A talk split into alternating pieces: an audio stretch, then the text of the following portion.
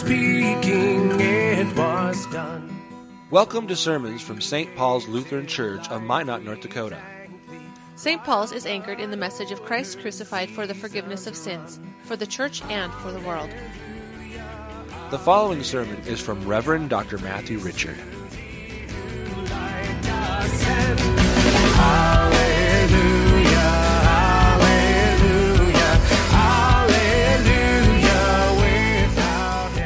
Holy Gospel according to St. John, the sixth chapter.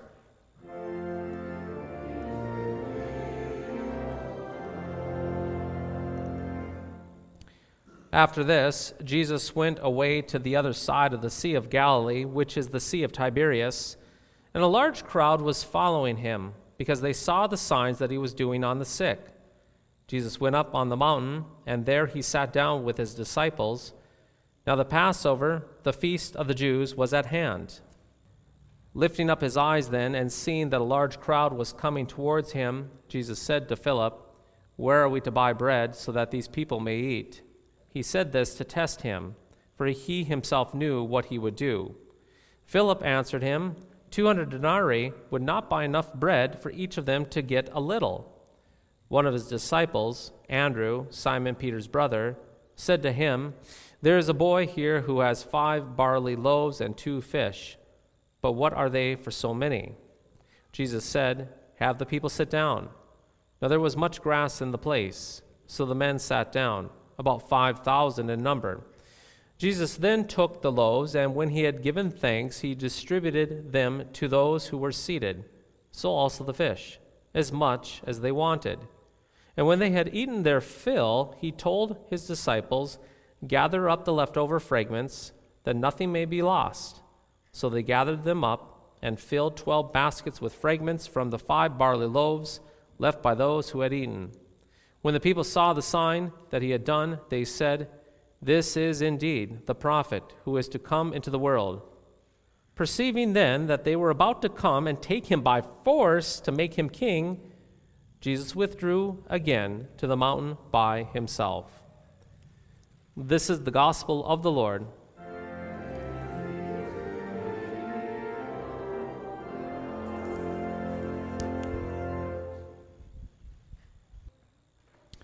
In the name of Jesus, Amen. My friends, things are never good enough for us, are they? Let's just be honest, they aren't. We're never satisfied. We get those good gifts coming to us, and instead of being content, well, maybe perhaps we're content for just a little bit, but then once that contentment goes away, we either want more of the same thing or something different. When we don't get what we want, well, we grumble, we complain. Yeah, we sure do. You see, these eyes and these stomachs and these hearts that we have, these eyes and hearts and stomachs that we have, they're greedy and gluttonous and full of lust. They're broken. They have a perverted love for many things. And so our eyes and our hearts and our stomachs, they set out to acquire and to get and to obtain the things that we think that we need. We get and we accumulate many things for ourselves that will supposedly, yeah, supposedly satisfy us. But here's the catch. Once we get many things, and once we obtain them into our possession, we overconsume to the point of being wasteful yet again. It does not stop there. After we have gathered a bunch of stuff to ourselves and overconsumed, well, we begin the whole process over again. It's a cycle. Again and again and again, we consume. And that contentment is there for but a moment. And then, yes, those eyes and hearts and stomachs, they go the way of greed, gluttony, and lust. Now, whether it is money or sex or power or food or clothing or toys or something else, all of us here in this sanctuary, we all act the same way. We all have this intense and strong desire to be satisfied. We want to be satisfied. Deep down, we have an intense longing to be satisfied, to feel secure, to feel calm, to feel settled. And so we do everything possible in this life to try to obtain, to try and obtain this so called satisfaction. In our reading from the Gospel of John, it's quite clear that Jesus satisfied the crowd. The crowd was there, the crowd was hungry, and Jesus fed them. He multiplied bread and fish to feed them. And get this, he fed them as much as they wanted. They were indeed completely satisfied with many leftovers. However, right there, after they were satisfied, it is extremely important for us to note and to understand that the people decided to come and try to take Jesus by force. In other words, Jesus, he gave them good things, no doubt about it. He gave them good things, but they wanted to make sure that those good things would keep on coming to them. Technically stated, their satisfaction was quickly chased away by greed and lust. Now, two things are going on in our reading from the Gospel of John this morning. The first is this is that we humans, we have a constant need with our eyes and our stomachs and hearts, a constant need that drives us to, again, as we've mentioned already, to greed and gluttony and lust. Our sinful appetite, we could say, is never ending. It's always in the mode of gathering, always consuming, and then wanting more again and again. We could say it this way there's simply no bottom to this appetite of the sinful nature. And the same was true with that crowd in our gospel reading from the Gospel of John. But there's something else that goes with us as humans, and that is this. Right alongside this appetite for these things, we simultaneously can come to believe at the same time that the Lord God is envious, that our God is envious. That is to say, it's easy to believe that our Lord likes to somehow withhold the good gifts from his creatures, from his creatures, that is us. We believe that our Lord has good gifts, but then he somehow does not hand them out to us because he wants to make sure that we're always under his thumb. Supposedly, we think if God withholds some of these good gifts that we so desire, that we want, well, then he will always be in control and we will always be in need. And so we believe that if God holds back just a little bit, well, he can keep us under his boot. He can keep us groveling for more. This is the reason now why the people were about to capture Jesus in our reading from the Gospel of John. They saw Jesus was about to retire. They perceived that Jesus was not as ambitious as they were hoping, that he was not willing to be that long expected king that they had so hoped for. According to them, Jesus was holding back, and so they decided to try and take him by force. They wanted to seize Jesus to keep the goods coming. Now, dear friends, do you see how this kind of thinking is absolutely toxic and poisonous? You see, humanity has this unending desire to acquire and to get, to accumulate things, to feed our greed and our gluttony and lust. And then at the same time, we believe that the Lord has what we need, that He has the goods, but He's somehow withholding them from us. And so we believe that God is envious, a prude or a cheapskate who does not want us to be happy and have good things. And so this mindset, it wreaks havoc on everyone. It wreaks havoc on many people inside the church and people outside the church as well. Now, for those inside the church, all you have to do is listen to those late night television evangelists or those popular religious teachers who appear on Oprah's Super Soul Sunday show. You know who I'm talking about. Even if you have not seen these shows, you know who I'm talking about. We're talking about those schemers dressed in fancy suits, spewing forth a bunch of crap in the name of God.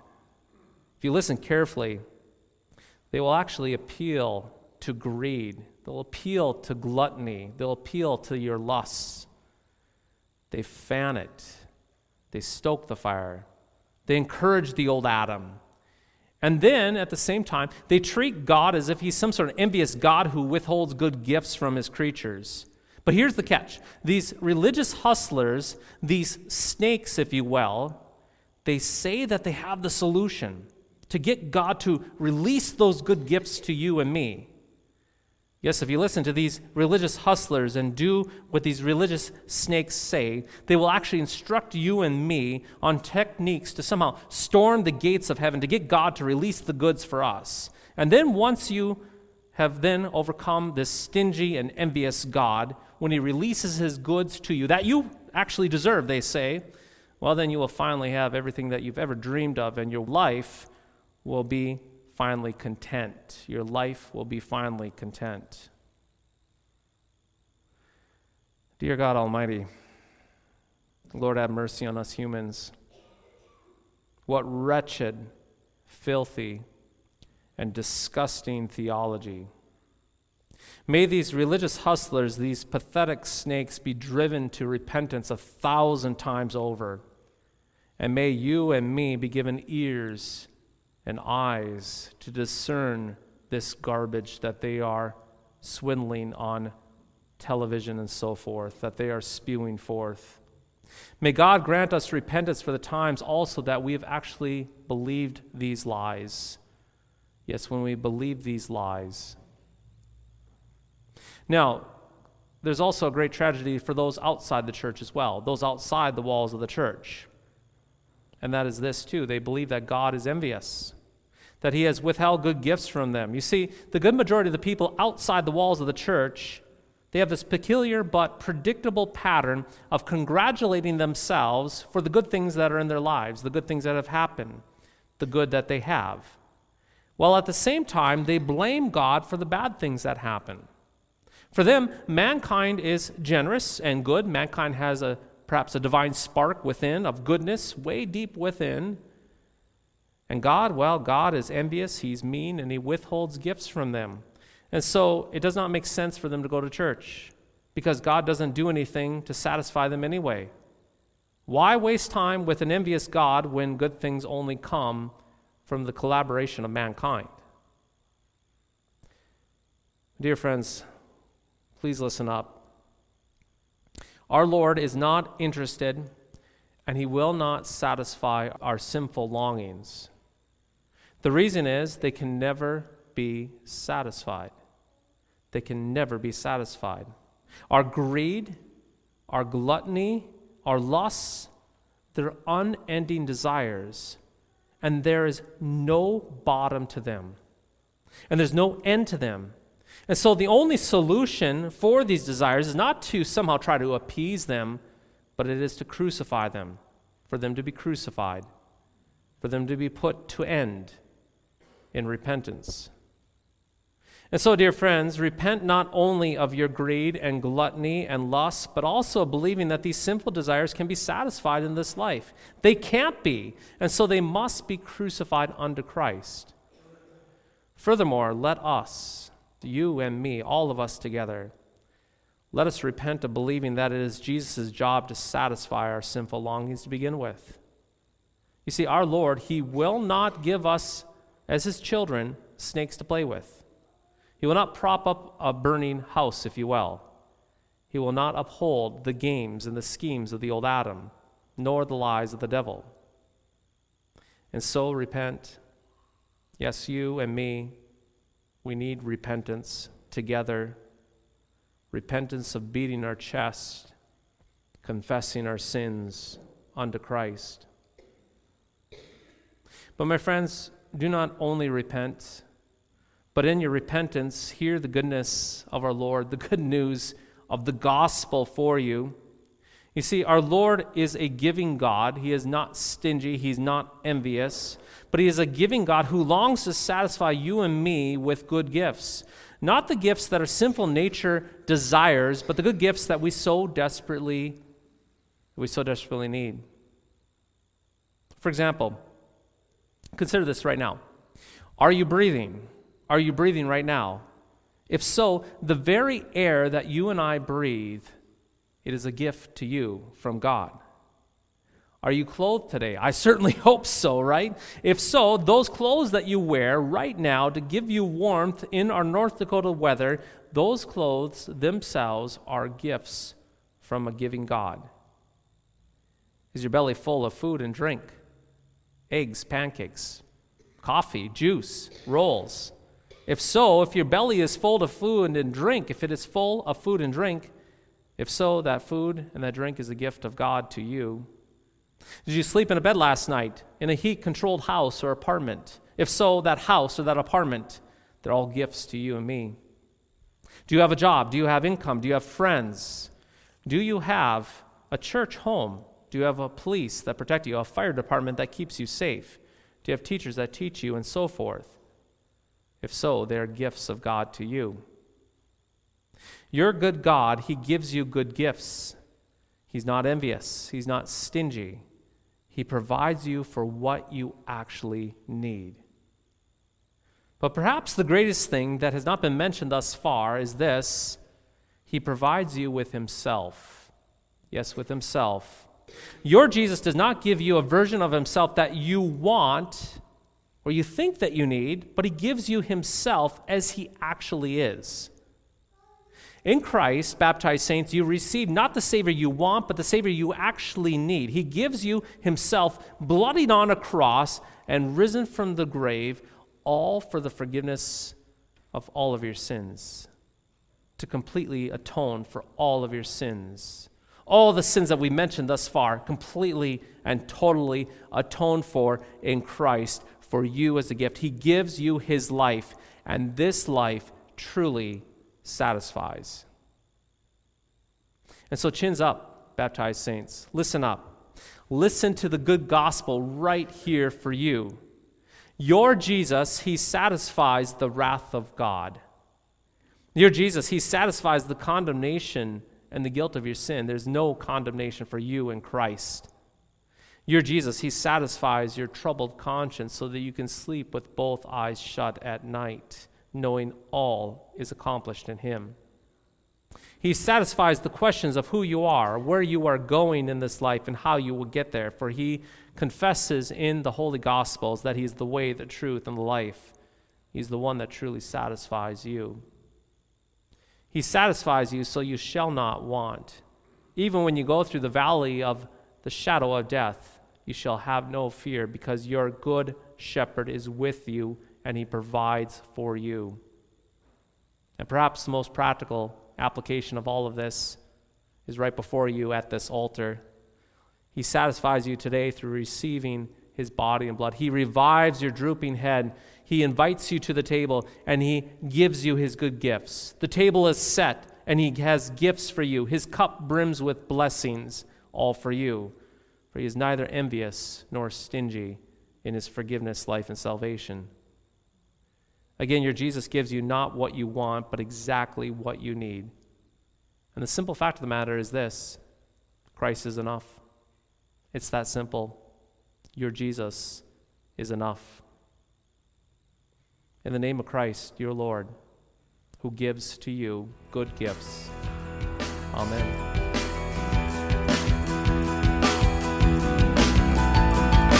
Thy strong word bespeaks us righteous, right with thine own holiness. Thank you for listening to today's podcast sermon. You can access a full manuscript of today's sermon from Pastor Matthew Richard's blog at www.pastormattrichard.org or visit St. Paul's website at www.stpaulsminot.org. The, Lord bless and keep you. I